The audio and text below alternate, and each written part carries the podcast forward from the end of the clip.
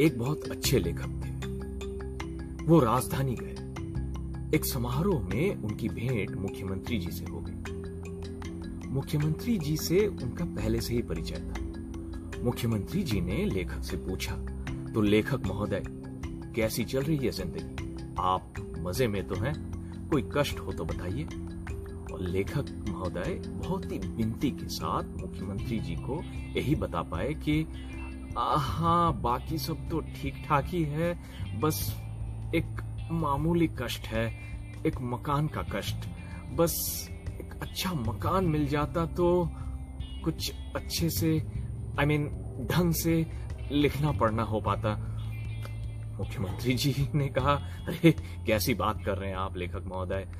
मैं बंदोबस्त किए देता हूँ। मैं कल ही चीफ सेक्रेटरी से कह देता हूँ। आपको मकान अलर्ट हो जाएगा। और जैसा कहना वैसा ही काम। मुख्यमंत्री जी अगले ही दिन कार्यालय पहुँचे और चीफ सेक्रेटरी से कह दिया कि अमुक लेखक को मकान अलर्ट हो जाना चाहिए। चीफ सेक्रेटरी ने कहा, यस, सर। चीफ सेक्रेटरी ने कमिश्नर से कह दिया। कमिश्नर ने भी कहा, यस, सर। कमिश्नर ने फिर कलेक्टर साहब को कह दिया कि अमुक लेखक को मकान अलॉट कर दिया जाए। कलेक्टर ने कहा, यस, सर। कलेक्टर ने रेंट कंट्रोलर से कह दिया।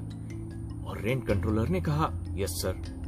रेंट कंट्रोलर ने रेंट इंस्पेक्टर से कह दिया और रेंट इंस्पेक्टर ने भी कहा, यस, सर। अब सब बाजाबता हुआ। पूरा प्रशासन मकान अलॉट करने में लग गया।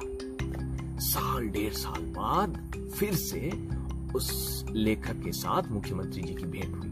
मुख्यमंत्री जी ने सोचा कि इस लेखक का कुछ काम होना था, शायद हाँ हाँ मकान अलॉट होना था। तो मुख्यमंत्री जी ने लेखक से फिर से पूछा, लेखक महोदय, कैसे हैं आप?